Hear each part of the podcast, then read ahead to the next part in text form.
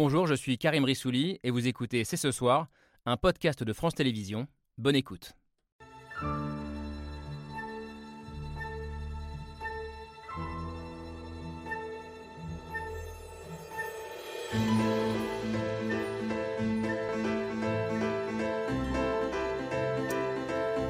Bonsoir à toutes et à tous, soyez les bienvenus sur le plateau de C'est ce soir. L'homme que vous allez voir et entendre est le président polonais Andrzej Duda. C'était la semaine dernière à New York. L'Ukraine se comporte comme un noyé qui s'accroche à tout ce qui lui tombe sous la main. Une personne qui se noie est extrêmement dangereuse. Elle est capable de vous entraîner dans les profondeurs et de noyer tout simplement le sauveteur qui lui tend la main. C'est une déclaration choc qui inquiète l'Ukraine et interroge aussi la volonté de l'ensemble de la communauté internationale. Ces paroles sont-elles seulement celles d'un président polonais en froid actuellement avec le président Zelensky, ou faut-il y voir autre chose ?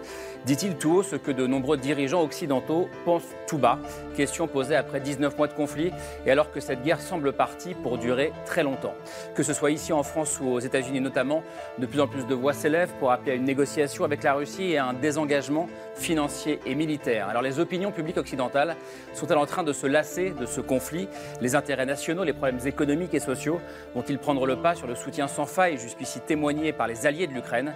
Bref, sommes-nous en train d'abandonner progressivement l'Ukraine et les Ukrainiens ? C'est ce soir, c'est parti.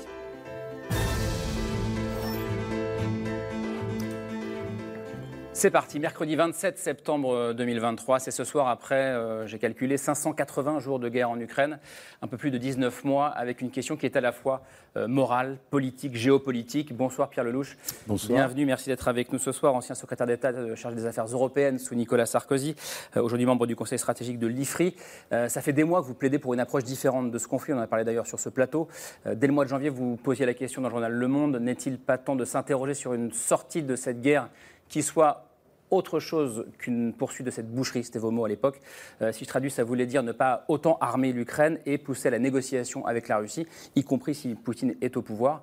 Vous avez longtemps été l'un des seuls à dire ça, mais ça rejoint ce que dit désormais un homme comme Nicolas Sarkozy, ce qui a d'ailleurs fait polémique, on va en parler, ces dernières semaines. Le débat sur cette question devrait être intéressant ce soir, notamment avec un autre ancien collaborateur de Nicolas Sarkozy, c'est pas fait exprès. Bonsoir Jérôme Poirot. Bonsoir. Bienvenue aux fonctionnaires spécialistes des questions de renseignement notamment. Ces propos de votre ancien patron, entre guillemets, vous les avez trouvés à l'époque, je cite, honteux, mais au-delà de l'ancien président, parce qu'on va dépasser l'ancien président, ces propos sont-ils révélateurs d'un travail de sape de la Russie ? Cette philosophie de la négociation est-elle en train de gagner du terrain, notamment aux États-Unis ? On va en parler ensemble ce soir. Bonsoir Françoise Thom, bienvenue. Merci d'être là, historienne, spécialiste de l'URSS et de la Russie post-communiste.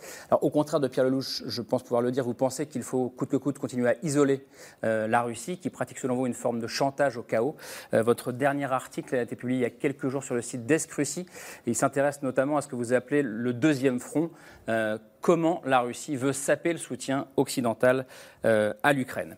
On pose donc la question ce soir un peu crûment, et on entendait les propos du président polonais, sommes-nous progressivement en train d'abandonner l'Ukraine et les Ukrainiens ? Bonsoir Véronique Nahoum-Grappe, bienvenue, bonsoir. Anthropologue, ethnologue. Et pour vous, poser cette question d'ailleurs de l'abandon ou pas de l'Ukraine est déjà une erreur. Vous dites que ce serait une sorte de prophétie autoréalisatrice, on va en parler, mais ça ne vous empêche pas d'alerter quand même dans Le Monde aujourd'hui, avec une tribune titrée « Ne trahissons pas l'Ukraine, ne nous trahissons pas nous-mêmes », dites-vous. Cette question du soutien à Zelensky, alors elle se pose à l'international, elle se pose aussi pour d'autres raisons et on va en parler au sein de la société ukrainienne. Fait-il encore l'unanimité en Ukraine ? On va en parler notamment avec vous, Adrien Nonjon. Bonsoir. Bienvenue, merci d'être là, chercheur à l'INALCO, spécialiste de l'Ukraine et notamment du sentiment nationaliste ukrainien. Et puis j'accueille enfin Simon Franck. Bonsoir Simon, bienvenue, entrepreneur et volontaire dans plusieurs associations ukrainiennes. Vous avez longtemps habité en Ukraine jusqu'en janvier 2022, jusqu'à la guerre. J'y suis encore régulièrement. Oui, vous faites toujours des allers-retours sur place, vous avez encore des activités sur place et on est très heureux de vous recevoir pour témoigner aussi de l'évolution de cette société ukrainienne. Merci à tous les six d'être là ce soir pour ce débat qui s'ouvre comme d'habitude avec le billet signé Pierre Michel.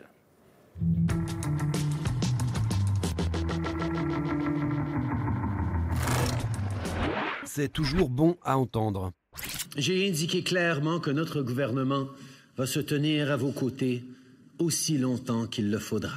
C'est toujours utile de le rappeler. History will judge us on how we defend democratic values. And Ukraine is at the tip of the spear in this great challenge of the 21st century. 450 millions d'euros de plus sur 3 ans pour l'Ukraine, le Canada réitère son soutien et Zelensky qu'il ne peut y avoir d'entre-deux. Ти допомагаєш Україні або Росії. В цій війні не буде посередників. Ось що вважаю. La veille, Zelensky le rappelait 7 fois aux États-Unis. But American investment in Ukrainian security and global protection of freedom is working 100% every cent. Aider l'Ukraine, c'est investir sur l'avenir, il l'a dit devant des républicains, pour certains lassés de dépenser sans compter. This isn't our money. For heaven's sake. It's not our, we're not being generous. It's the American people's money. Bien sûr, le soutien des démocrates est toujours là, mais le temps passe et l'ambiance se fait moins cordiale. How small it felt compared to his prior visit last year. They didn't have a joint session of Congress. They didn't have a big auditorium with members wearing the yellow and blue lapel pins or carrying flags. En Europe, certains ont même dit stop. Nie przekazujemy żadnego uzbrojenia na Ukrainę z tego względu, że my teraz sami się broimy w najnowocześniejszą broń. C'était pourtant l'un de ses principaux fournisseurs. L'arrêt des livraisons d'armes de la Pologne à l'Ukraine suscite la stupeur en Europe. La raison, l'attitude jugée vindicative de Zelensky, les prochaines élections législatives en Pologne, mais aussi un conflit autour des céréales ukrainiennes portant préjudice aux agriculteurs polonais. L'Ukraine est devenue un poids. Mamy trochę do czynienia tak z tonącym. My jesteśmy tym, który ratuje. Wie o tym, że człowiek tonący jest niesłychanie niebezpieczny, ponieważ może pociągnąć w głębiny. La guerre est longue, la guerre dure. Під Бахмутом звільнено вже 51 квадратний кілометр. Et l'Ukraine a beau communiquer sur l'avancée de sa contre-offensive, d'autres voix appellent à déposer les armes, notamment en France.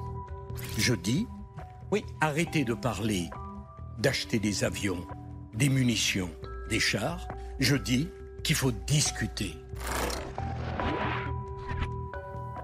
Et un grand merci à Pierre Michel d'avoir aussi bien posé, je crois, les termes du débat. Question peut-être un peu naïve, mais on y va quand même. Pour commencer, mais si on regarde les chaînes de télé, si on lit la presse, si on écoute aussi la dernière interview présidentielle d'Emmanuel Macron, on voit bien que l'Ukraine n'est plus au centre de nos discussions, et je vais même dire de nos préoccupations. Est-ce que c'est inévitable, Jérôme Poirot, quand un conflit s'enlise, ou est-ce que ça raconte autre chose, selon vous ? Ah, c'est un conflit qui est ancien, ça fera bientôt 10 ans que la guerre existe. Vous partez de 2014. Et la Russie, bien entendu. Le conflit a toujours duré. Il était de plus basse intensité, bien entendu, pendant des années, mais il faisait des morts. Il y avait. Mais les Français n'en étaient pas conscients, pour le coup. Pas du tout. Ils se sont rendus compte le 24 février 2022. Oui, ils ont, en gros, nos compatriotes ont découvert l'Ukraine le 24 février de l'année dernière, il n'y a aucun doute. Et il est normal que les Français aient d'autres préoccupations que l'Ukraine, le pouvoir d'achat et bien d'autres préoccupations, c'est normal. Mais je crois que le soutien d'une grande partie de la population française, on le voit d'ailleurs quand on se déplace en province. J'étais encore il y a quelques semaines dans les Vosges et en Alsace, j'ai vu sur des mairies, dans un certain nombre de villes et de villages, à Aubernais, en Alsace, à Gérardmer, non seulement des drapeaux, mais des banderoles, donc assumées par les maires et par les habitants de ces communes qui soutiennent l'Ukraine. Il n'y a aucun doute. Je crois qu'il n'y a pas de doute sur la question. Et quand le président de la République a réuni l'ensemble des chefs de parti il y a quelques semaines à Saint-Denis... Les rencontres de Saint-Denis. Tous les représentants des partis, sans exception... Ont mis l'Ukraine sur la table. Et ont indiqué qu'ils soutenaient la politique de la France. Même question, Pierre Lellouche, quel est votre regard là-dessus ? Est-ce que on a le sentiment, est-ce que c'est votre sentiment que c'est devenu un peu une guerre comme les autres, alors que c'était une guerre exceptionnelle du jamais vu depuis la Seconde Guerre mondiale ? C'est ce qu'on disait il y a 1 an et demi, il y a encore 1 an d'ailleurs. Comment vous regardez les choses aujourd'hui ? Je les regarde avec beaucoup de gravité. D'abord, quand on m'a appelé pour venir dans cette émission en me disant « Est-ce qu'on abandonne l'Ukraine ?», mon réflexe était de dire à mon interlocuteur « Mais attendez, aujourd'hui, ce qu'on abandonne, ce sont les Arméniens ». On est en train d'assister à une épuration ethnique qui rappelle la fin de la Deuxième Guerre mondiale et personne ne dit rien. C'est vrai et on en parlera sur le plateau dans les prochains jours. Donc, mais l'un n'exclut pas forcément l'autre. Elle n'a pas seulement 10 ans cette guerre, elle a bien des siècles. Il y a toute une histoire, il y a des gens très compétents autour de cette table ici qui peuvent parler de l'histoire de l'Ukraine et des relations extrêmement compliquées, aussi bien d'ailleurs avec la Russie qu'avec la Pologne, qui a quand même dominé ce pays pendant 350 voire 400 ans. C'est très compliqué. Il y a eu l'Autriche, l'Allemagne, la Russie. Je sais, on a dû faire une cinquantaine d'émissions sur l'Ukraine. Extrêmement complexe. Est-ce qu'elle est aujourd'hui maltraitée ou oubliée? Non, elle n'est pas oubliée, elle est centrale. Simplement, clairement, l'offensive décidée au mois de février et qu'à l'époque j'avais critiquée ne donne pas les résultats attendus. Des signes montrent que l'une des maladies chroniques de l'Ukraine, c'est-à-dire la corruption, continue de parasiter beaucoup, y compris l'effort de défense. Et c'est l'un des arguments, pardon, donnés par ceux qui ne veulent plus trop financer aux États-Unis notamment. Zelensky a besoin de montrer que c'est propre pour continuer à recevoir de l'argent de pays qui ont mis énormément sur la table. L'Europe a mis quelque chose comme 70 milliards d'euros, c'est absolument considérable, plus 50 de promis. Et les États-Unis ont mis 70 milliards, dont 40 d'armement. Donc ce sont des sommes sans équivalent en temps de paix et même pendant la guerre froide. Donc effectivement, quand Zelensky en demande toujours plus, il s'est heurté à Ben Wallace, le ministre de la Défense anglais, au sommet de Vilnius, qui lui a dit « Attendez, c'est pas Amazon, c'est pas Amazon ». Et là, il se heurte aux Polonais. Pourquoi ? Parce que von der Leyen, qui s'est autoproclamé chef de la Commission européenne, patron de la Commission, a décidé d'ouvrir sans droit de douane l'ensemble des marchés européens, production... C'est ce qu'on entendait, l'Ukraine devient aussi parfois un poids, ce qui n'était pas le cas depuis 18 mois. Mais parce qu'on ne veut pas en parler, on a parlé de l'entrée de l'Ukraine comme imminente dans l'Union européenne, interrogez le patron de la FNSEA, il va vous dire les choses. Parce que ça redistribuera les aides de la PAC, etc. Parce que c'est le premier producteur de grains au monde et que nous sommes immédiatement à côté. Véronique Nahoum-Grappe, pourquoi est-ce que vous avez... pensez utile de dire aujourd'hui dans le monde ne trahissons pas les Ukrainiens? Parce que vous avez peur de ça? J'ai, comme tout le monde, une anxiété sur comment les choses vont se dérouler dans un temps proche. C'est une tribune rédigée par Ariane Mouchkine, la grande Ariane. Et donc il y a plusieurs signataires, dont moi, il y a André Markovitch, il y a Galia Kerman, et les signatures sont ouvertes. Je voudrais dire deux choses. D'une part, il me semble que quelque chose qui dure, et c'est presque, je dirais, de la phénoménologie. Quelque chose qui dure nécessairement. Les amours, les intérêts, quelque chose qui dure. Attendre chez le dentiste, il y a une phase B, on change de briquet, il y a une espèce d'usure. Et c'est absolument... il ne faut pas moraliser ça. C'est absolument légitime que les Français, non seulement aient d'autres soucis, mais aussi qu'ils aillent danser, qu'ils remplissent les terrasses des cafés, qu'ils picolent. C'est absolument légitime. Il ne faut pas moraliser ça. Ce n'est pas ça la trahison. Mais d'ailleurs, on danse et on picole aussi à Kiev, en ce moment, malgré la guerre. Alors voilà. Mais ce qui est un peu particulier, c'est les constructions de sphères de réalité différentes que nous traversons, clivées, les yeux un peu hagards comme ça, c'est-à-dire un discours du président de la République où il n'est pas question de l'Ukraine. La guerre, cette guerre, bien sûr qu'elle va devenir de moins en moins fracassante et bouleversante pour nous. Elle va rentrer dans le paysage, elle est rentrée au fond de l'écran, bien sûr. Et en plus, on a toujours assez de force pour supporter les mots d'autrui. On sait bien qu'on ne va pas sangloter H24, alors qu'en ce moment, les Ukrainiens vivent vraiment quelque chose de tragique et de sanglant. Alors, on le sait, mais d'un autre côté, que quand on passe à la sphère politique intérieure du pays, ça n'existe plus, vous voyez. Alors que c'est très étrange. C'est vrai qu'il y a une époque... Et Jérôme Poirot disait, on en a parlé à Saint-Denis lors des rencontres avec le président, donc ça existe encore. Oui, mais je veux dire, dans la sphère... Toujours pas. La génération d'Ariane Mouchkine descendait sur le pavé quand il y avait des grandes tragédies internationales, pas seulement pour les retraites ou les choses syndicales, mais aussi Solidarność, 50 000 personnes dans la rue. Et là maintenant, donc, les choses se passent différemment. Oui, la tribune parle, alors, je lisais, ce que j'ai découvert avec vous, parlait de petite musique défaitiste. Voilà. Mais si vous voulez, il y a deux choses différentes. Il y a le fait que, dans cette usure normale, qu'il ne faut pas moraliser, si le génie de la propagande, ils sont très forts, la propagande poutinienne, HYE, est très forte, très venimeuse, et qui rentre dans toutes les failles. Ce n'est pas le fait de s'éloigner de la tragédie, qui est absolument légitime, ne veut pas dire, si on met le mot abandon, qui est un mot atroce, on transforme ça en position. Et on le fait advenir d'une certaine façon, et la propagande poutinienne est absolument, rentre là-dedans de façon obscène. Donc moi je crois que la réalité est stratifiée, les gens n'abonnent pas du tout l'Ukraine, faisons confiance aux gens. Et même dans tous les pays dont on nous dit qu'ils soutiennent la Russie, qui sont des dictatures souvent terribles.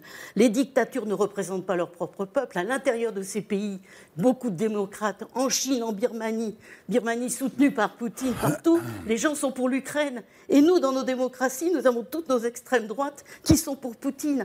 Donc vous voyez, la situation est assez compliquée. La question, c'est à quoi on a affaire, qu'est-ce que c'est que cette guerre, est-ce qu'elle est banale, est-ce qu'il faut compenser notre pouvoir d'achat, notre argent, etc. Sans compter juste ce point, tout le monde, enfin, je lis les économistes, si l'Ukraine, si cette guerre horrible s'arrêtait, le marché de la reconstruction serait très juteux, tant pour les États-Unis que pour le capitalisme florissant de la planète. Françoise Thom, est-ce que vous êtes d'accord avec Véronique Nahoum-Grappe quand elle dit c'est le narratif russe qui quasiment nous fait nous poser cette question-là ? Oui, je pense qu'il y a un énorme effort du côté russe, un effort systématique et dont on n'a absolument pas conscience en Occident pour, je dirais, renforcer ce que j'appelle le parti de l'appeasement. C'est-à-dire le parti qui est favorable à, en fait, céder à Poutine. Même en Pologne ? Dans l'espoir. En Pologne, alors, la Russie a deux instruments de, je dirais, elle agit sur deux leviers. Deux leviers, oui. Le parti de l'appeasement et le nationalisme. Le nationalisme qui pousse chaque pays à se dire, oui, finalement, mes impôts vont payer la... Oui, les intérêts nationaux qui reprennent le poids. Certains disent les égoïsmes nationaux. Voilà, les égoïsmes nationaux. Voilà les deux leviers qu'utilise la propagande russe, avec beaucoup d'efficacité, il faut bien le dire, puisque si l'un ne marche pas, l'autre peut marcher, prendre la relève. Parfois ils se combinent. Et cet effort, il est, encore une fois, il est partout. Il est aux États-Unis, je dirais que les États-Unis sont la cible principale de cet effort russe, parce que si les États-Unis lâchent, évidemment, les Russes sont conscients que les Européens vont se ratatiner. Ils ont toujours vu les Européens comme suiveurs des Américains. Comme des suiveurs qui n'ont pas... Je vous donne la parole, messieurs, mais je voyais Pierre Lellouche qui réagissait. Vous n'avez pas l'air d'accord avec cette analyse. Non, je crois... Non, ce à quoi nous assistons, je n'exclus pas du tout. Je ne suis pas naïf. Les gens de Poutine ne sont pas manchots dans le genre... dans la propagande.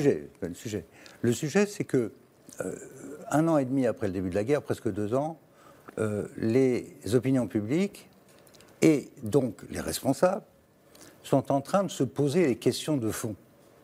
Clausewitz disait « Le dessein politique est le but, le moyen c'est la guerre, mais la guerre sans but ne se conçoit pas. » Le but, c'est quoi ? Le but de Poutine, on le connaît, le but de qui ? Le nôtre. Nous sommes engagés dans une guerre par procuration contre la Russie, par Ukrainiens interposés, en y mettant beaucoup d'argent, beaucoup d'armes, ça nous coûte 400 milliards, rien que l'augmentation du coût de l'énergie, avec des conséquences sur la vie quotidienne des gens. C'est ça la réalité. 1 an et demi après, on se dit, bon, on va où ? C'est quoi l'objectif ? Et cet objectif, je signale qu'on l'a sous-traité à Zelensky en disant, autant de temps que nécessaire, c'est vous qui décidez. Mais parce que l'intégrité territoriale de l'Ukraine ne concerne pas les Français. Non mais d'accord, mais l'intégrité territoriale, ça veut dire quoi ? Si les Ukrainiens libèrent, quelle intégrité ? Le Donbass, la Crimée comprise, et quelles sont les conséquences politiques d'une chose de ce genre ? Qu'est-ce que vous faites ? Vous changez le régime à Moscou, comme beaucoup le disent ? C'est ça l'objectif. Mais si c'est l'objectif, monsieur Poirot, il faut le dire aux Français, il faut aller faire un débat à l'Assemblée nationale, que j'ai toujours pas vu depuis 1 an et demi, pour savoir qu'est-ce qu'on... Monsieur Poirot vous répond, mais d'abord, Simon Franck, on n'a pas encore entendu. Alors, non, juste... Enfin, bon, il y a beaucoup de choses à dire, mais juste... dire que l'augmentation du coût de l'énergie ou l'inflation, c'est que à cause de l'Ukraine, ça me paraît aller un peu vite. Ah bon ? Bah oui, enfin, je pense qu'on est dans un monde complexe, multifactoriel, et qu'il y a plein de raisons qui font qu'on aboutit à une situation donnée.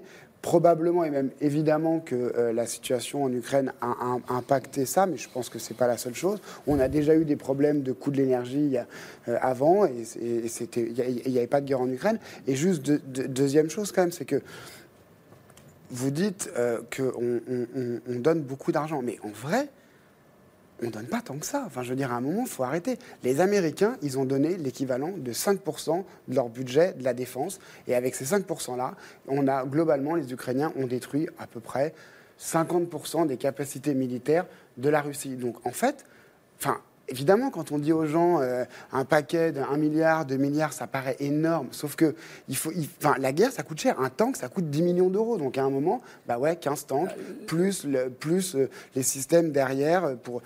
Ça coûte la guerre, cher. Ça coûte cher, mais les conséquences économiques et sociales, on les ressent quand même aussi ici en France, et notamment à la pompe. Mais ce que je veux dire, c'est qu'elles ne sont... ça ne peut pas être que du fait de l'Ukraine. Vous savez combien coûte un litre de diesel aujourd'hui à Paris ? Alors, ça coûte plus de 2 €, 2,20 €, 2,30 €. Pourquoi ça coûte ça ? Dont 70% de taxes. Pourquoi ? Dont 70% de taxes. Parce qu'il n'y a plus de pétrole russe. Le pétrole russe va en Inde, où il est vendu d'ailleurs avec rabais. Les Indiens nous le renvoient après avoir raffiné, avec une prime. Et les pays du Golfe n'hésitent pas à augmenter les prix.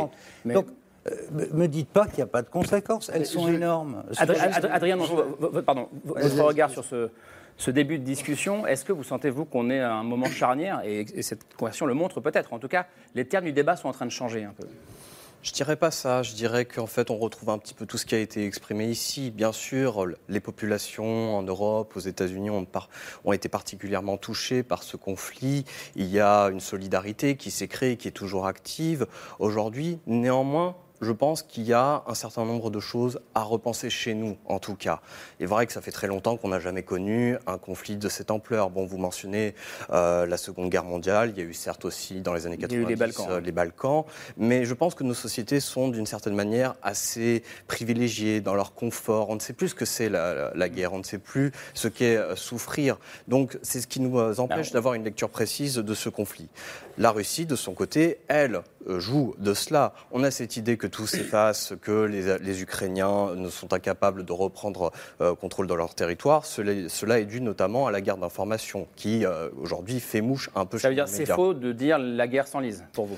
Non, c'est faux. Il y a tous les jours des succès rencontrés sur le terrain. Prenez par exemple ce qui vient de se passer là en mer Noire, où quand même les Ukrainiens ont réussi à décapiter un grand général, un grand amiral de la flotte de la mer Noire, plus un bâtiment de marine historique. Donc il y a ça. Mais néanmoins, ce qu'il faut faire attention, sûrement, c'est peut-être que cette guerre, dans la mesure où elle s'enlise, elle dure, elle est longue, elle peut réveiller en tout cas, vous parliez d'égoïsme, moi je parlerais peut-être d'instinct primitif, où en fait, on va avoir finalement les États-Unis qui balancent de plus en plus et repensent à leur isolationnisme d'antan, les Français qui, d'une certaine manière, ne savent pas encore articuler, est-ce qu'il faut garder ce projet européen, unir la grande famille européenne ou rester dans une troisième voie gaullienne où seule la France pourra opérer et même la Pologne. Des relents d'impérialisme en disant cette région nous appartenait, on doit conserver une influence et ça c'est instrumentalisé aujourd'hui sur le dos des Ukrainiens. Jérôme Poirot, je vous donne la parole, interpellé par Pierre Lellouche tout à l'heure. Vous dites, si vous voulez aller faire la guerre à l'Ukraine, il faut le dire clairement. C'était ça la phrase, je sais pas. Moi, j'attends qu'on dise les choses clairement. Quel est le but de guerre de la République française ? La question est reposée. Justement, je crois que sur ce point, c'est très clair. Ça a été dit et c'est redit en permanence par le président de la République, par la ministre des Affaires étrangères, par le ministre des Armées. Comme c'est le cas de tous les chefs de gouvernement ou d'État occidentaux, le but, il est simple, c'est permettre à l'Ukraine de restaurer sa souveraineté sur l'ensemble de son territoire. Et son territoire, il est défini par ses frontières reconnues internationalement en 1991. Mais Crimée comprise, mais parler de la Crimée comme étant un objet à part, ça n'a aucun sens. Les frontières de l'Ukraine, c'est les frontières de 91 qui sont reconnues par la communauté internationale. Avoir une autre conception de ce que doit être le territoire de l'Ukraine, c'est basculer dans un monde qui n'est pas le monde occidental, qui n'est pas le monde démocratique, qui n'est pas celui de nos valeurs ici en Europe et dans beaucoup de pays. Donc c'est une question de valeurs, ça le reste encore pour vous. Et de droit international. Véronique Nahoum-Grappe, oui. Oui, à la question, je comprends cette question qui vient d'une expérience géopolitique de fond, c'est-à-dire mais qu'est-ce que c'est que cette guerre, où est-ce qu'on va? Comme j'arrive, moi, du point de vue de la défense des droits humains, et depuis 1999, très attentive au fait que le pouvoir de l'actuel président du Kremlin s'est installé dans le mensonge et le sang dès le départ, avec les attentats à Moscou, dont on sait maintenant que c'est le FSB, avec la deuxième guerre de Tchétchénie, qui est une des pires guerres, la guerre de Tchétchénie, qui est une des pires guerres, violation des droits humains, torture, etc., jusqu'à cette guerre, le soutien de Bachar el-Assad, un des pires criminels de la planète, et cette guerre où les prisonniers sont systématiquement torturés et violés, nous le savons maintenant, où la destruction est extrême, à un point extrême. Donc, si vous voulez, j'arrive avec cette conception qui n'est pas géopoliticienne. Ce qui se passe là, et dès le début, ça a été la hantise, c'est comment comparer, dans notre culture politique française au moins, à quoi on va comparer, à qui on a affaire, est-ce que c'est dangereux? Si c'est pas très dangereux, on pactise et puis on continue à vivre et on essaye de pas faire des économies. On l'a déjà fait dans le passé. Si c'est très dangereux, on se réveille. Moi, je suis sur la position, c'est très dangereux. Non pas que ce soit Staline ou Hitler, disons, c'est le mariage des dieux qui ne leur ressemble pas. Il l'avait dit, Primo Levi, le prochain totalitarisme ne ressemblera pas au dernier, mais qui a, du point de vue du mépris de la vie humaine, la même. C'est pareil, de ce point de vue, c'est pas le nazisme, c'est que ça pue, le nazisme, dans le traitement des populations les plus vulnérables qui sont sous sa coupe. Et ce pays, la Russie, contre quoi il lutte? Contre quoi il lutte? Et on va arriver à notre but actuel. Il lutte contre la démocratisation à l'intérieur de la Russie. C'est ça l'ennemi depuis 2012. C'est partout son ennemi. Ce sont les foules dans les places qui manifestent. C'est ça qui le rend fou. Et donc, et si c'est ça, et si on a affaire à quelque chose d'aussi dangereux, en plus lié à toute l'extrême droite, lié aux mafias sur la planète, avec des moyens de transgression et de criminalité économique dantesque, si c'est un ennemi très dangereux. Si c'est ça, on ne peut pas laisser le droit international bafoué, petit a, et petit b, laisser celui qui a la bombe atomique décider de bouffer, de dévorer comme un vampire son voisin. Pierre Lellouche, c'est pas un but de guerre, ça? Je vous laisse répondre, parce que vous posez la question, quel est le but de guerre? Quelle est votre réponse à vous? Et quelle est votre réponse à ce qui a été dit? On est dans deux discours complètement différents. Ça, c'est le discours qui a été enflammé par un certain nombre d'intellectuels bontins parisiens et qui a amené à suivre aveuglément ce que les Américains ont fait à partir du mois de mars 2022, c'est-à-dire de s'impliquer militairement dans la guerre, ce qui n'était pas le cas précédemment. Précédemment, Biden avait dit « moi, j'y vais pas ». Ma réponse ne sera qu'économique. Et là, le seul intérêt qu'avait Biden... Il y a eu la guerre en Syrie avant. Ça fait de l'implication. Ce qui m'a beaucoup amusé dans la politique américaine en Ukraine ces dernières années, c'était que le seul sujet, c'était le fils de Biden. Trump voulait faire une enquête sur Hunter Biden, mais ça veut dire que quand tout à l'heure aux États-Unis, mais restons en France. Quand il y avait ces 150 000 hommes sur le point d'agresser l'Ukraine, moi j'ai pris ça au sérieux. J'étais de ceux qui pensaient qu'il pouvait vraiment y avoir une guerre, contrairement à d'autres gens qui disaient non, il ne le fera pas. Les erreurs de calcul, ça arrive dans l'histoire et il y en a eu beaucoup et elle a eu lieu. Et Poutine a commis un crime, donc il va payer le prix. Et son pays aussi. Mais nous tous aussi. Ce que dit Nahoum-Grappe, ce n'est pas juste un discours d'intellectuel bontain de Saint-Germain-des-Prés. Non, mais attendez. C'est une réalité sur le terrain. Mais que la Russie soit un État totalitaire depuis 1917 et que l'Empire, on a cru qu'il allait mourir en 1991 et qu'il n'est pas mort, ce n'est pas une nouveauté. Les gens qui ont la charge des affaires de l'État doivent savoir que c'est un pays potentiellement dangereux. Il faut s'armer, Qu'est-ce qu'on a fait, monsieur Rissouli, nous, pendant les 30 ans de l'indépendance ukrainienne, depuis la fin de la guerre froide? Qu'est-ce qu'on a fait?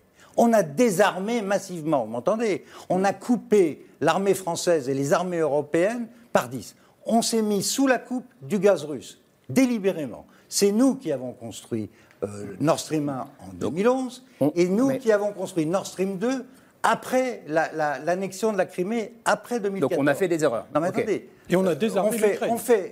On a dénucléarisé l'Ukraine en 1994. Oui, on a fait tout ça et aujourd'hui on dit « mince, ils sont méchants ». Mais enfin c'est une blague. On est voisins de la Russie depuis toujours. Nous, la France. On a été On les a eus à Paris, les Cosaques. J'ai envie de vous dire, Pierre Lellouche, on était encore plus proche voisin de l'Allemagne. Nous avons une longue histoire. Être voisin n'est pas une raison. Non, mais je veux dire, on devrait, quand on est à la tête de la République française, on fait attention à comment on gère la Russie. De Gaulle, il est allé à Moscou après avoir fait la bombe atomique. Là, quand on désarme, quand on se met sous la coupe des Russes, et après on s'étonne qu'en effet, ils ne veulent pas voir mourir leur pays, et qui considèrent depuis des siècles que l'Ukraine fait partie de la Russie, c'est une réalité politique. Françoise Thom. Le problème des hommes politiques, c'est de gérer le monde tel qu'il est, pas tel que vous souhaiteriez qu'il soit, madame, avec toute l'estime, toute l'affection que je vous porte, parce que ce que vous dites, je le partage. Sauf que quand on est en charge de la paix et de la guerre, C'est le vieux débat en relations internationales entre les réalistes d'un côté et les autres, en gros. Entre guillemets, je mets un guillemet à réaliste. On a quatre puissances. Françoise Thom, s'il vous plaît, on fait circuler la parole. Je voudrais faire valoir un argument de réalisme, justement. Je suis tout à fait d'accord que le facteur éthique est fondamental. Il y a les guerres justes et les guerres injustes. Mais il y a aussi l'aspect, l'aspect réaliste, et je crois que le réalisme politique nous pousse aussi à soutenir l'Ukraine. Ce n'est pas une rêverie d'intellectuels parisiens. Je n'ai pas dit qu'il ne fallait pas. Premièrement. Après, oui, vous n'avez pas la même définition de ce que c'est que soutenir l'Ukraine. Le problème de l'Occident, c'est qu'il ne formule pas ses objectifs clairement. Alors que la Russie le fait. On dit on ne va pas laisser perdre l'Ukraine. Mais non, il faut que la Russie perde. Justement, on prendra les mesures. Là, on a un but de guerre. Pour que la Russie perde. Là, il y a un but de guerre qui est clair. Changer le régime. Ça veut dire, historiquement, les guerres perdues en Russie sont extrêmement utiles. La Russie doit se purger du poutinisme. Voilà. Une défaite militaire. Non, une capitulation. Et après, il se déroule. Dès qu'il y a la paix, le régime paix. En quoi un changement de régime serait fâcheux en Russie ? Non, je ne dis pas que c'est fâcheux. C'est ce qui peut lui arriver de mieux. Peut-être, madame. Ah, oui. Mais si tel est l'objectif, alors il faut le dire. Nous sommes pour un changement de régime. Non, nous sommes pour une défaite de la Russie. Et la Russie, pour un respect des droits internationaux. Et la Russie tirera elle-même les conclusions de sa défaite. Simon, Franck. Une petite chose, c'est que c'est très compliqué de négocier avec quelqu'un qui ment et qui ne respecte pas sa parole, en fait. Il y a un moment où la Russie poutinienne, elle ment. Il y avait d'ailleurs un article dans Le Monde il y a 2 jours là-dessus. Magnifique. Très bon papier. Les accords qu'on a eus, que ce soit les accords de Minsk en 2015 ou même sur la Géorgie, c'est des gens qui ne respectent pas la parole poutinienne, elle ne vaut rien. Donc à un moment... Dans un monde idéal, et d'ailleurs aujourd'hui c'est ce que disent les Ukrainiens, juste quand même, rapidement, parce que c'est important de savoir ce qu'ils disent. Ils disent quoi les Ukrainiens ? Les Ukrainiens disent un truc très simple, ils disent on ne peut pas leur faire confiance, donc de toute façon il y aura une paix qui sera une paix armée, leur modèle ça devient de plus en plus un modèle à l'israélienne, en gros avec une société en armes concrètement, et en gros leur idée c'est de dire que comme de toute façon on ne peut pas leur faire confiance, remettons-les chez eux, parce que quand même il ne faut pas oublier qu'il y a des frontières comme vous l'avez dit tout à l'heure, de 91, eux chez eux, nous chez nous, on va pas faire ce qu'on a fait là, c'est-à-dire qu'on va fortifier notre frontière et on aura une paix armée, mais au moins on aura récupéré le Donbass et la Crimée. Je parlais des Ukrainiens et c'est une question qui s'adresse à vous deux. Qu'est-ce que l'homme ou la femme de la rue, ukrainien ou ukrainienne, pense de tout ça et est-ce qu'il y a une crainte, je ne sais pas si vous le savez, d'un abandon entre guillemets de la part des Occidentaux ?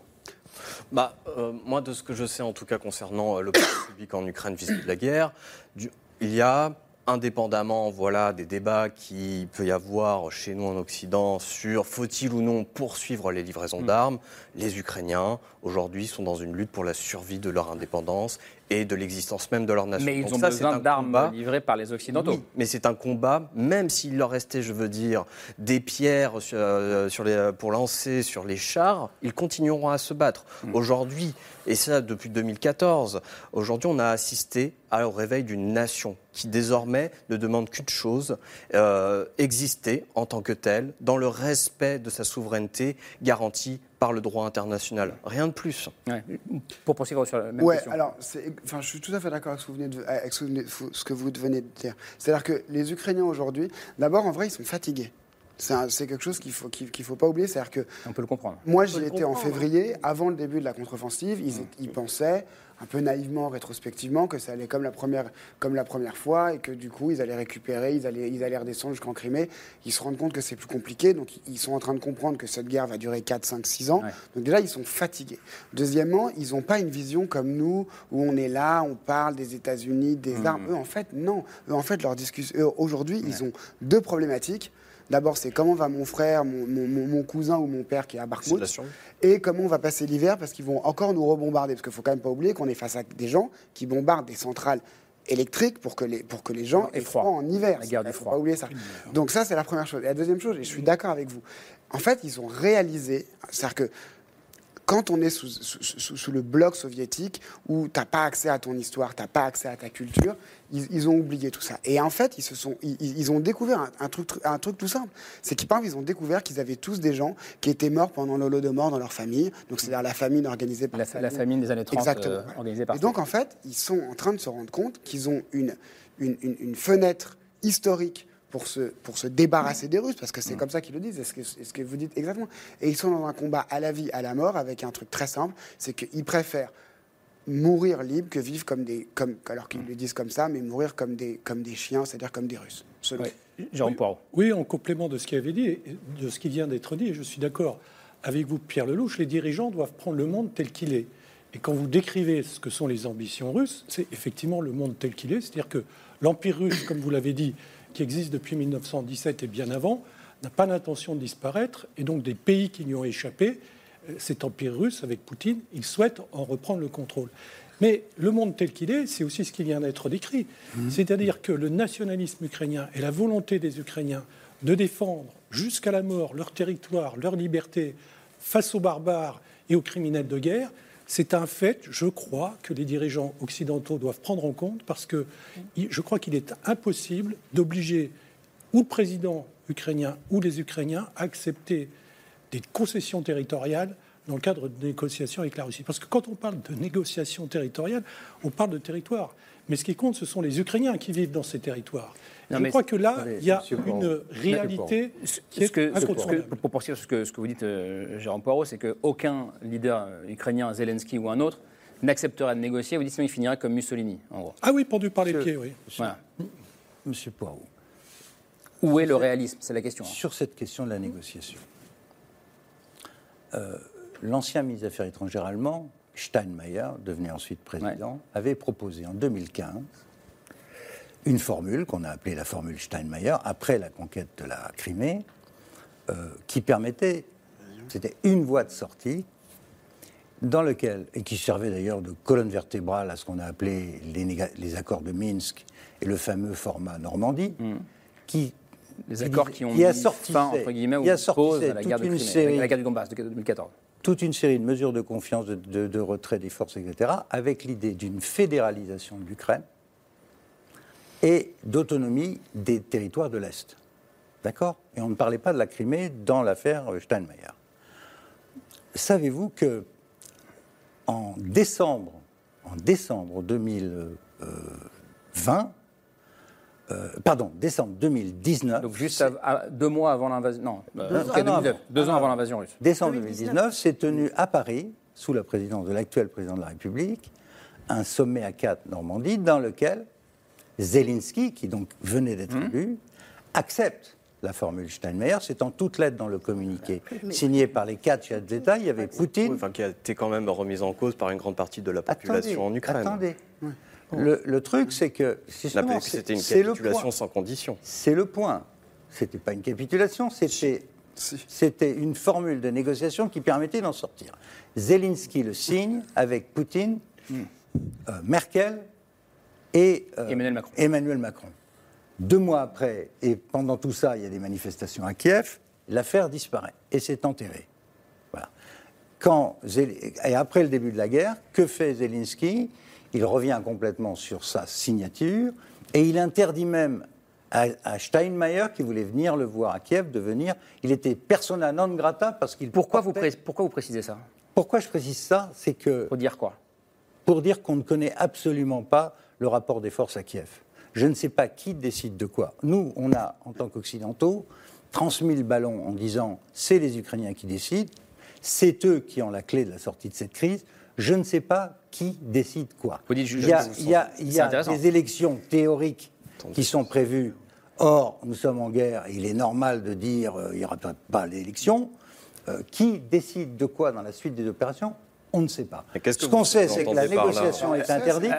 Ce qu'on sait, c'est que Zelensky a passé un décret disant que tant que Poutine serait au pouvoir, il n'y aurait pas de négociation avec la Russie. Adrien Nonjon. Non, mais je ne sais pas, on dirait que Zelensky et les Ukrainiens prennent leurs ordres d'ailleurs. On retrouve un peu ce schéma du coup d'État, finalement, téléguidé de l'extérieur. Non, les Ukrainiens ont refusé la formule Steinmeier et Zelensky, qui est quand même parti sur... Ils l'ont signé.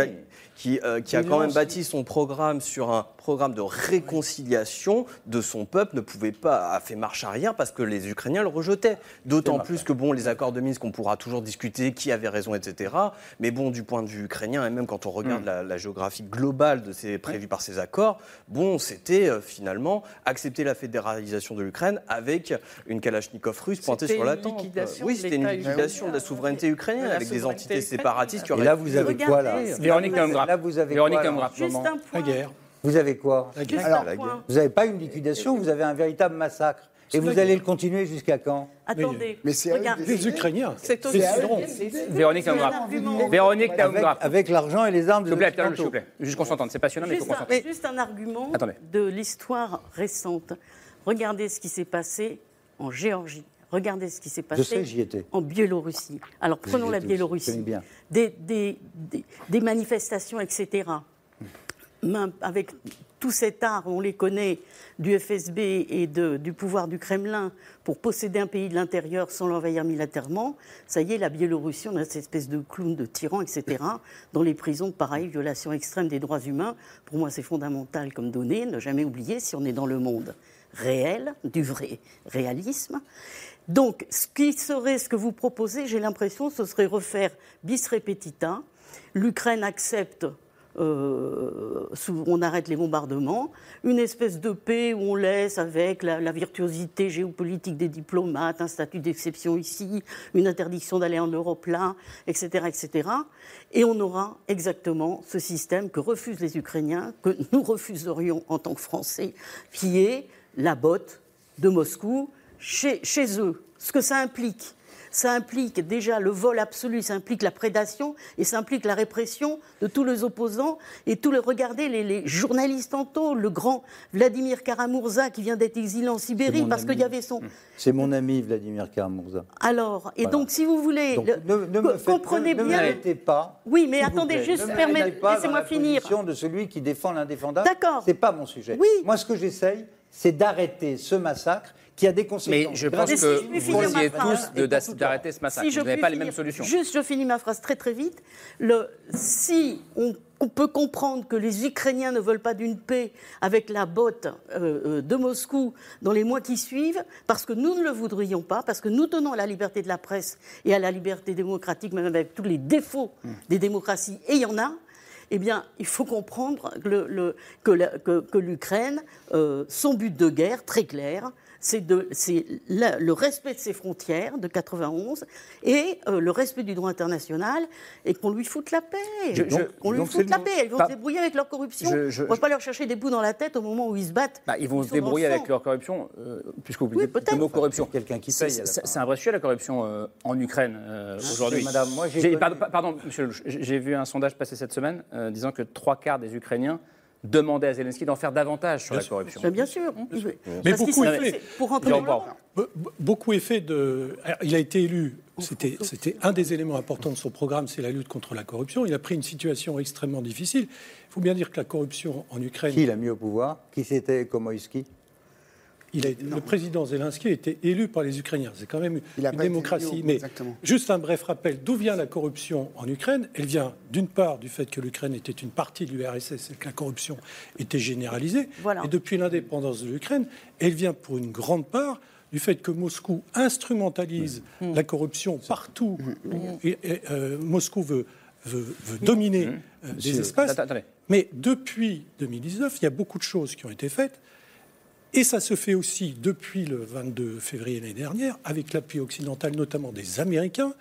La vice-ministre de la Justice, au moment du sommet de Vilnius du G7 et de l'OTAN, à Vilnius au début du mois de juillet. Elle a eu une réunion avec les ministres du G7 et son homologue ukrainien. Elle l'a présenté comme notre collègue et notre ami. Et elle a rappelé combien le département de la justice américain a porté son appui en matière d'enquêteurs, en matière de moyens, y compris les services de renseignement. Pour lutter contre la corruption. Pour aider l'Ukraine à lutter contre la corruption. Françoise Thom, j'ai une question à vous poser assez simple. Est-ce que parler de corruption, comme on le fait, c'est faux. Est-ce que c'est le narratif russe une fois de plus ? Non, c'est une réalité. L'Ukraine se bat sur deux fronts. Elle se bat contre le soviétisme sur le front intérieur et sur le front extérieur. Et le soviétisme, le front intérieur, c'est la corruption. Le soviétisme, c'est la corruption. Bien sûr. Oui. Et ce point dont je disais, ce sondage, alors je ne sais pas ce qu'il vaut, disons que 75% des Ukrainiens demandent d'en faire davantage. Alors, vous le vivez comment et comment vous le vivez au quotidien là-bas ? Alors moi, sur la question de la corruption, quand on leur en parle, il y a deux choses. D'abord, quand même, la corruption, elle n'est plus acceptée comme avant. C'est-à-dire qu'avant, il y avait une espèce de fatalisme. Bah oui, c'est comme ça. Pour avoir un rendez-vous chez le médecin, il faut payer. Pour mettre ses enfants à la crèche, il faut payer. Bon, c'était un peu l'idée de se dire que comme globalement, ils ne payent pas d'impôts, en fait, c'était une forme d'impôt en plus. Voilà. Aujourd'hui, ça, c'est quelque chose qu'ils n'acceptent plus du tout. Moi, j'y étais en juillet. Ils sont en train de refaire la voirie à Kiev. Ça rend les gens fous. Parce qu'ils ont, le sentiment que quand même, globalement, c'est de la corruption. Hein. Donc ça, c'est le premier élément. Le deuxième élément... Que je dis souvent, et les Ukrainiens le disent, c'est qu'il y a de la corruption en Ukraine, c'est vrai, mais il y a de la corruption en France aussi. Je veux dire, on a quasiment tous les partis politiques qui se sont fait toper parce qu'ils faisaient payer, parce que leurs attachés parlementaires travaillaient pour leur parti. Donc, mais est-ce qu'il y a les mêmes lois anticorruption en France et en Ukraine ? Non, probablement. Est-ce qu'il y a des oligarques français comme des oligarques ukrainiens ? Je pense qu'on a des oligarques russes français. On a des hommes politiques. Je finirai là-dessus. Allez-y. Je pense que la différence, c'est qu'on a une corruption en Europe qui est différente. Mais que dans la réalité, dire que les Ukrainiens sont des méchants corrompus et nous, c'est pas vrai. Il y a aussi de la corruption en Europe. Elle ne se fait pas de la même manière. Elle est peut-être moins systémique, elle est peut-être plus encadrée, mais dans la réalité, il y a aussi de la corruption en Europe. Et je précise juste que si les Ukrainiens demandent d'en faire davantage, c'est aussi parce que l'argent de la corruption ou l'argent qui s'évaderait est de l'argent en moins pour aller sur le front aujourd'hui. Il y a de la corruption en Europe, il y en a aux États-Unis. Semaine dernière, le patron de la Commission des Affaires étrangères du Sénat, Bob Menendez, a été pris la main dans le sac dans des deals invraisemblables avec l'Égypte. Et on rappelle que Zelensky a viré un ministre... non seulement un, il avait guéri 6 sous-ministres de la Défense en Ukraine. Permettez-moi de vous donner mon vécu. Moi, j'ai beaucoup essayé d'aider l'Ukraine. J'ai même été décoré par l'Ukraine. Donc, c'est dire si mon cœur et mon amitié va spontanément vers ce pays, qui est un très beau pays, avec des gens de grande qualité. Mais qu'est-ce que j'y ai vu avec mes collègues ministres des Affaires européennes quand on essayait de les aider, notamment à avoir des prêts du FMI dans les années 2010 et autres, c'est que la Rada, l'Assemblée nationale ukrainienne, a été peuplée de millionnaires en dollars. Tout à fait. Et le gouvernement a été dirigé par des oligarques. C'est une autre époque. C'est compliqué. C'est une autre époque. Oui, moi je veux bien. Et ils étaient tous pro. Attendez, il y a eu Maïdan. Encore une fois, le réaliste. Voilà. Oui, mais il y a eu Maïdan, il y a eu Zelensky, lequel Zelensky est d'ailleurs venu au pouvoir grâce à quelqu'un qui était un des plus grands oligarques du pays, qui possédait la chaîne de télé sur laquelle... Mais il a été élu par le peuple ukrainien. Il l'a d'ailleurs mis en prison. Comment est-ce Zelensky lui-même l'a mis en prison. Mais il a été élu par le peuple ukrainien, Zelensky. Oui. D'accord là-dessus. Mais tout le monde sait que c'est un problème majeur, y compris pour une éventuelle accession de l'Ukraine. Je ne dis pas que c'est une maladie terminale. Je dis que c'est une démocratie jeune, et ils ont 30 ans d'expérience. Malheureusement, ils étaient pris dans un réseau d'oligarchie post-soviétique, il y avait en plus le gaz, etc. Il y a aussi des raisons ukrainiennes à cette affaire. Les oligarques ukrainiens, ils sont ukrainiens. Et la corruption, elle est très très profonde, y compris dans la vie politique. Qu'est-ce qui va sortir de la guerre après ? Bien sûr que je souhaite que tout ça soit nettoyé et qu'ils trouvent leur place en Europe. Je ne suis pas trop sûr que ce soit aussi automatique. Vous êtes, comme Nicolas Sarkozy, plutôt hostile à une adhésion de l'Ukraine ? Moi, je ne crois pas. Alors là, je vais vous dire, j'y crois pas un seul instant. Parce qu'une Europe déjà à 27, 28, ça ne marche pas. Élargie à 30 ou 35... Mais est-ce que vous entendez que ça puisse être entendu par beaucoup d'Ukrainiens comme un lâchage ? Faire rentrer Mais c'est pas un lynchage. Non, mais un lâchage, pas un lynchage. Je préférerais que les... Monsieur, je vous pose la question. Ce qui me rend vraiment triste et malade même pour mon pays, c'est d'entendre des responsables politiques à Paris, à Bruxelles, continuer à dire des choses qui plaisent, qui est la musique agréable pour les médias. Mais qui n'arriveront pas. Mais ils savent eux-mêmes que c'est juste pas possible. Faire rentrer deux zones de guerre en même temps dans l'Union, les Balkans et l'Ukraine, tout ça avant 2030-35, mais c'est un gag. C'est un argument intéressant. Non, attendez, s'il vous plaît, c'est intéressant, je voudrais qu'on en discute. Laissez-moi juste terminer. La reconstruction de l'Ukraine, c'est une bagatelle entre 700 et 1000 milliards d'euros. Qui va les mettre ? Faire rentrer la plus grande puissance. Faire rentrer la plus grande puissance agraire en Europe. Vous l'avez dit tout à l'heure. Que dire de... Voilà. Françoise Thom, sur ce point-là, ça m'intéresse. Je crois que ce ne sont pas des choses à dire, tout simplement. Vu l'expérience historique qu'on a, le refus d'ouvrir les portes de l'OTAN à... De l'Union, là, pour le coup. Non, de l'OTAN en 2008... D'accord, pardon. En avril 2008, à l'Ukraine et à la Géorgie, on a vu le résultat a été la guerre russe contre la Géorgie, l'amputation du territoire géorgien et l'absence de réaction occidentale après cet outrage au droit et ce comportement scandaleux qu'avait déjà la Russie. Cette absence de réaction, je dirais même pas, c'est même pire qu'une absence de réaction, c'est que les Occidentaux se sont rués dans leurs recettes, dans la coopération, y compris la coopération militaire, n'est-ce pas ? Ce qui était monstrueux, vu le contexte. C'est ça qui nous a mis dans la situation où on est donc maintenant. Donc vous dites, ne refaisons pas la même erreur. Si on fait la même erreur, on se retrouvera avec une Russie encore plus agressive, qui se targuera du succès de l'amputation de l'Ukraine, avec un gouvernement ukrainien qui peut être tellement démoralisé que finalement il va repasser sous la coupe russe. Et la Russie va continuer, elle va continuer d'avancer, elle le dit ouvertement. Adrien Nonjon. Oui, non, moi je souscris totalement à ce que Françoise Thom vient d'exprimer, et puis d'autant plus que, bon, oui, ce ne sont pas des choses qu'il faut dire. Personnellement, je prendrais ça comme une insulte vis-à-vis déjà des centaines de personnes qui sont mortes pendant la révolution du Maïdan, plus aujourd'hui les milliers d'autres. Mais ça veut dire quoi ? Qu'on a le droit de le penser, mais qu'il ne faut pas le dire ? Mais je pense qu'en fait, la question ne devrait pas se poser. En fait, bien sûr qu'il y a des questions après concernant l'intégration, etc. Mais pourquoi les Ukrainiens, finalement, seraient-ils de mauvais élèves, en fin de compte ?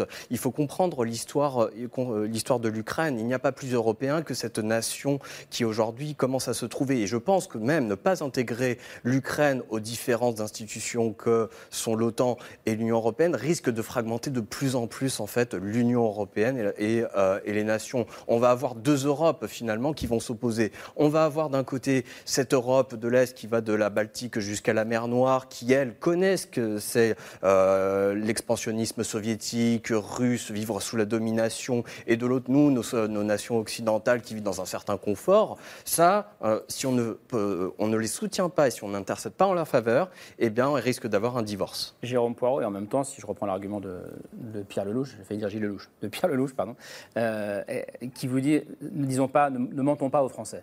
Ça n'arrivera pas.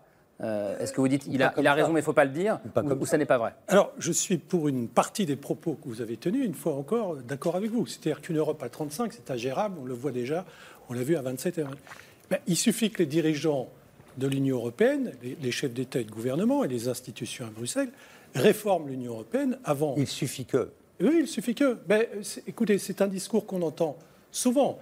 Et finalement, la sortie du Royaume-Uni de l'Union européenne est plutôt une chance pour réformer. C'était une sorte d'ennemi intérieur. C'est une chance pour pouvoir réformer l'Union européenne. On ne peut pas se désoler du matin au soir, et là je parle des dirigeants de beaucoup de pays de l'Union européenne, sur le fait que ça ne fonctionne plus, l'Union européenne, et ne rien faire pour trouver une nouvelle forme fonctionnement qui permettrait d'associer et de faire entrer des pays nouveaux, évidemment au premier chef l'Ukraine. Oui, j'aimerais dire, on ne se rend pas compte de l'époque tragique et extrêmement bizarre que nous sommes en train de vivre. Ainsi, à l'ONU, le petit groupe qui a le droit de veto, nous avons un des membres qui est incriminé par la Cour pénale internationale et qui vient de violer le droit international, que l'ONU, depuis 1945, cette ONU a été inventée pour le faire respecter. Déjà, ça rend un peu fou. Comment vous voulez qu'un jeune de 15 ans comprenne bien dans quel monde on est? Moi, je suis pour réformer l'ONU et pour que le Parlement vote. Quiconque viole le droit international n'a plus le droit de veto. Et juste une autre chose aussi, ça c'est une première chose. La deuxième chose, c'est que qu'est-ce qu'on a en face de nous? Comme si nous disions « on ne fait plus la guerre », en face de nous, le pouvoir du Kremlin va dire « ah, dans mes bras, tout va être merveilleux, ça va être, etc. » Non, qu'est-ce qui se passe? Dans quelle tragédie on est? C'est que déjà le mal est fait, déjà tous les pays veulent le nucléaire, déjà vous aurez du nucléaire partout. Alors on entend dire « il faut garder la Russie parce que vous aurez des missiles qui vont se balader dans les républiques qui vont prendre leur indépendance ». Ça y est, tous les pays se nucléarisent. On était à une époque où il fallait penser au changement climatique et la régression. Alors en termes d'écologie, faire la guerre, le barrage qui a été lâché, le dégât écologique, ce que signifient les bombes, le réchauffement. Mais ce que ça signifie, cette guerre, le mal qui est fait à l'humanité, toutes les extrêmes droites qui dressent le nez en disant « vive les dictatures », c'est déjà le mal est fait.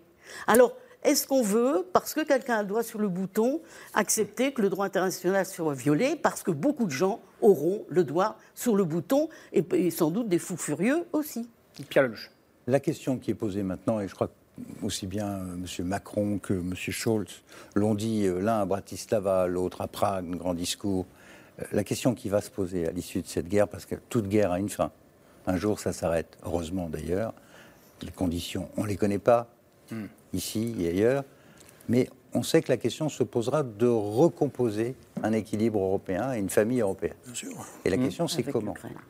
Clairement, l'Ukraine qui sortira de cette guerre, moi je souhaite qu'elle soit la moins abîmée possible, si possible, dans toutes ses frontières, qui sont au passage d'ailleurs celles de 1945, c'est-à-dire celles de Staline, Crimée comprise, puisque c'était un cadeau de Khrouchtchev en 1954. Je le dis au passage, parce qu'on parle des frontières, mais elles viennent d'où les frontières? Elles viennent de l'Union soviétique. Bon, à supposer qu'elles sortent... les frontières viennent de quelque part. Okay. Ouais, non, ça dépend. Partout, ça dépend. Et les nations... Non, pas partout, madame. La nation française, elle a fait ses frontières.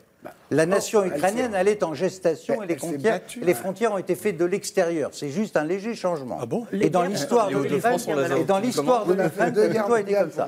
Je termine. Donc la question, c'est comment est-ce qu'on organise l'Europe? OTAN, Union européenne ou d'autres formules? Mme Thom dit c'est parce qu'on n'a pas pris l'Ukraine et la Géorgie dans l'OTAN qu'on a eu deux guerres. Moi, je suis absolument convaincu du contraire. C'est-à-dire, on a eu deux guerres, pourquoi? Parce qu'on a poussé. Moi, qu'on a considéré comme un atlantiste toute ma vie, et ancien président de l'Assemblée de l'OTAN, je vous dis que plus on pousse l'OTAN... Sur le dos du Russe, plus le Russe va réagir. C'est l'argument de Moscou. Et si on faisait pareil, quand les Russes ont tenté de faire pareil à Cuba contre les Américains ont réagi. Et ça a donné une négociation avec retrait des armes nucléaires de Turquie et de Cuba. Ça, c'est l'histoire. Mais ce que vous dites, Pierre Lellouche, c'est l'argument de la provocation occidentale de la Russie. Je pense que... c'est pas une provocation. Plus on pousse les frontières vers la Russie, plus on provoque le Russe. Monsieur Rissouli, je vous dis qu'on a commis pendant 30 ans une série d'erreurs stratégiques vis-à-vis de la Russie. Un, les considérer comme vaincus et pas comme partenaires. Deux, désarmer. Et trois, élargir. Est-ce qu'on est d'accord que le problème, c'est qu'au moment T, personne ne sait quelle est la bonne solution? Parce que là, on discute de la... Mais qu'est-ce qu'on dit? Vous avez des convictions. Tous. Mais en ce moment, on n'a pas la solution. Non, je dis qu'en tout cas, on ne sait pas quelle est la bonne. Puisque personne ici n'est pour une victoire écrasante de Poutine sur l'Ukraine. Ça veut bien dire qu'il y a des alternatives. La bonne, c'est quand même d'arrêter la guerre, monsieur. Oui, non, on voit bien. On a quand même un parfait exemple du fait que l'OTAN protège, ce sont les trois États baltes. Si les trois États baltes n'étaient pas membres de l'Union européenne, on l'oublie, mais ça apporte aussi des garanties Lituanie, de sécurité Lettonie, très importantes. Et membre de l'OTAN, il y a longtemps que les chars russes auraient repris ces trois pays. Les Baltes n'ont jamais figuré dans l'histoire de la Russie au même titre que l'Ukraine. S'il vous plaît. L'Ukraine, ça faisait partie de la Russie, dans la mentalité des Russes. Simon Franck, pas les Baltes. Alors, juste deux petites choses. D'abord, juste sur ce que vous venez de dire, je pense que les Russes ont une vision très colonialiste des Ukrainiens et que les Ukrainiens, c'est leur colonie. Mais bon, ça, c'est un autre sujet. Oui. Juste, ce que vous dites par rapport à l'OTAN, bon, d'abord, c'est le narratif russe, mais bon, c'est la propagande russe, mais bon, pourquoi pas. Mais après tout, peut-être que c'est vrai. Mais il y a un truc qu'on oublie, en fait, c'est que tous ces pays-là, les anciens pays du pacte de Varsovie, quand la Russie, enfin, quand l'URSS a explosé, la première chose qu'ils ont fait, c'est vouloir se mettre dans l'OTAN. Donc à un moment, si jamais ces pays-là, si jamais la population de ces pays-là, la première chose qu'ils ont envie de faire, c'est de se mettre du côté des Américains et pas du côté des Russes. D'abord, ça veut dire que visiblement, quand même, être du côté russe, c'est pas terrible. Et deuxièmement, en fait, c'est qu'ils ont peur des Russes. Non. Ils ont la trouille des Russes. Ils ont la trouille.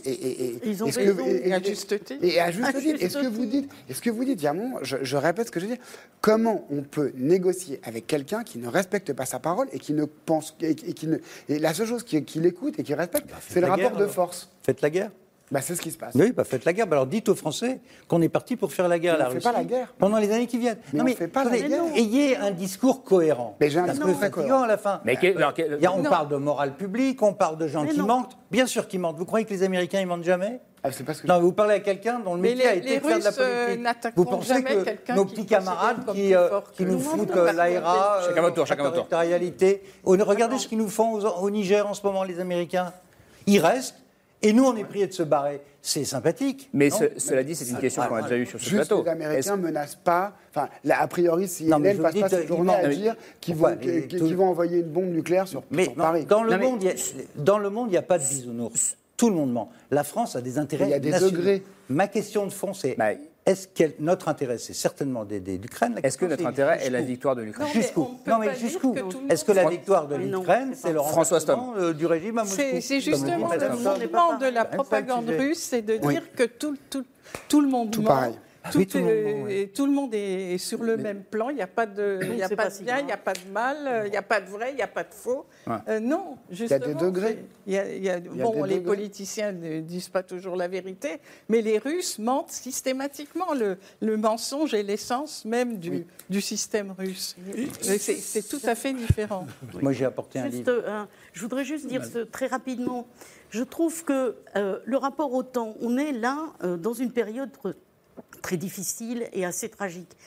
Expulser maintenant, pendant qu'ils sont en train de se battre, d'emblée et définitivement l'hypothèse de l'Ukraine qui rentrera en Europe, je trouve ça pratiquement obscène. Je dis, on ne sait pas qu'est-ce que c'est que l'avenir. Comme on est dans 1 an, dans 2 ans, quand il y aura la paix, si l'Ukraine se reconstruit, mais mon Dieu, dans nos bras, où est le problème? C'est un pays magnifique, riche. Les terres noires, c'est magnifique. Pourquoi vous la refusez? Et surtout maintenant, c'est obscène de la refuser. L'autre question que j'ai entendue, qui est une question qui s'adresse aux opinions publiques occidentales et notamment françaises, est-ce qu'elle peut aujourd'hui entendre que cette guerre, je vous pose la question à Jérôme Poirot, va durer et que notre soutien va se renforcer et, pour reprendre les mots de Pierre Lellouche, que nous faisons la guerre aujourd'hui à la Russie en Ukraine? Ça fait bientôt 10 ans que cette dure guerre, les Ukrainiens sont prêts à ce qu'elle dure encore un certain nombre d'années pour obtenir ce qu'ils veulent, c'est-à-dire la libération de leur territoire. Et le soutien occidental, il est quand même régulièrement, à travers les chefs d'État, de gouvernement, et même à travers la présidente de la Commission européenne, dont ce n'est pas tout à fait le rôle, mais à chaque fois, il ira jusqu'à son terme. C'est-à-dire, jusqu'à son terme, ça veut dire les Ukrainiens sont bien, eux, à travers... Dans le cadre démocratique qui est leur, ils décideront si à un moment donné ils veulent arrêter, s'ils veulles faire des concessions territoriales, ou s'ils sont prêts à mourir. Vous avez peur des élections américaines qui arrivent ou pas? Non, pas du tout. Est-ce que c'est l'un des grands enjeux? Parce que, juste précise pour ceux qui nous regardent, l'un des grands enjeux, c'est est-ce que Biden gagnera ou pas? Est-ce que si les Républicains reviennent au pouvoir, Trump ou un autre, ils voudront continuer à financer la guerre de la même manière? C'est une inquiétude qui existe aussi. Alors, depuis 2014, il y a déjà eu des alternances électorales aux États-Unis. C'était un premier point. Mais pas depuis l'invasion de l'Ukraine. Le deuxième point, c'est que on présente le clivage entre les démocrates et les républicains de manière caricaturale.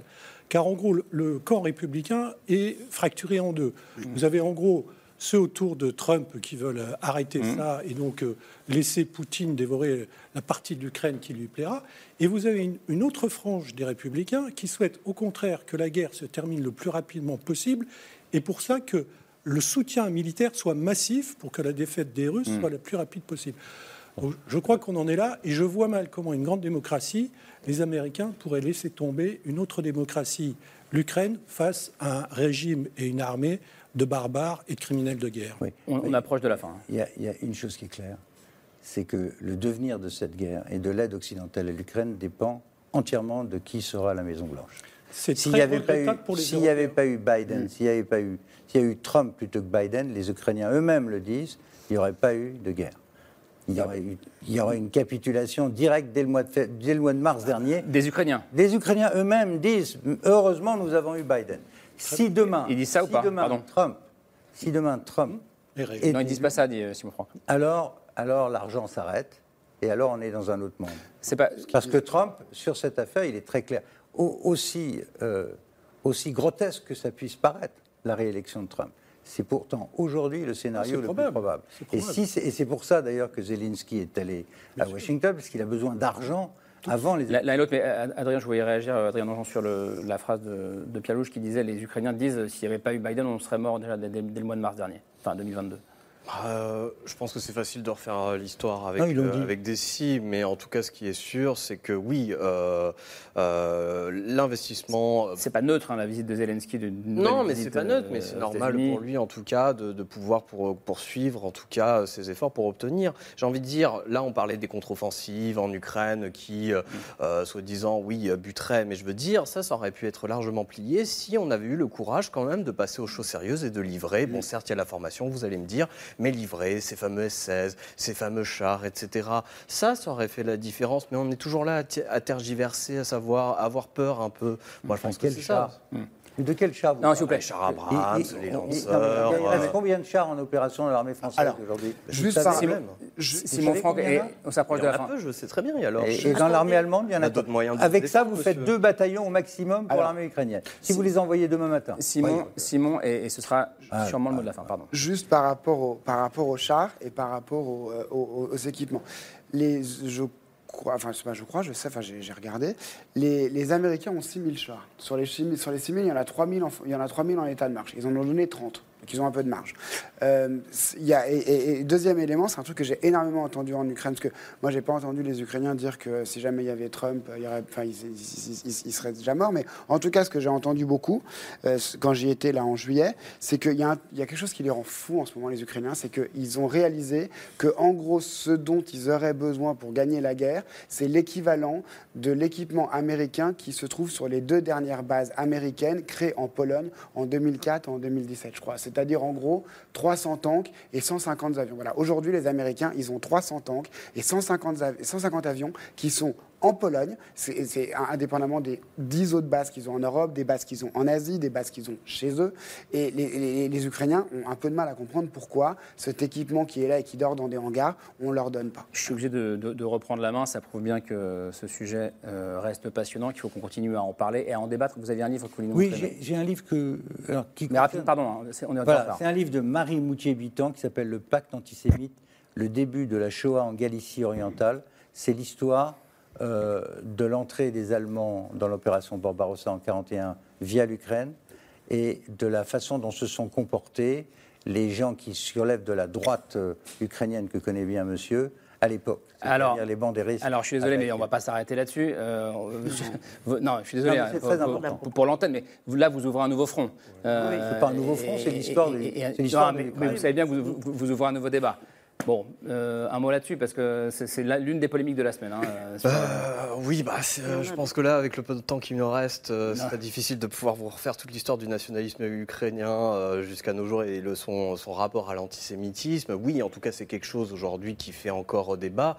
Néanmoins, ce qu'on peut dire, c'est que il y a un devoir de mémoire qui est fait chez les Ukrainiens, qui continue d'être fait, et que tous ces clichés qu'on véhicule aujourd'hui sur l'idée que l'extrême droite serait au pouvoir, la glorification de Bandera, c'est quand même bien en deçà de la réalité du terrain. C'est un argument fondamental de la propagande russe, de dire que les Ukrainiens sont des nazis. Je reprends la main, pardon, désolé. Non mais c'est de votre faute, vous avez voulu rouvrir un petit front avec ce livre, on y va. Merci à toutes et à tous, merci. Je vous nomme pas, mais merci d'être venus ce soir. Juste un mot, Françoise Thom, titre de votre dernier livre à vous, sorti l'an dernier, Poutine et l'obsession de la puissance, chez Litho Édition. Merci à vous encore une fois et à demain en deuxième partie de soirée, je ne sais pas à quelle heure, mais à demain, 22h40, allez, ciao. Devriez.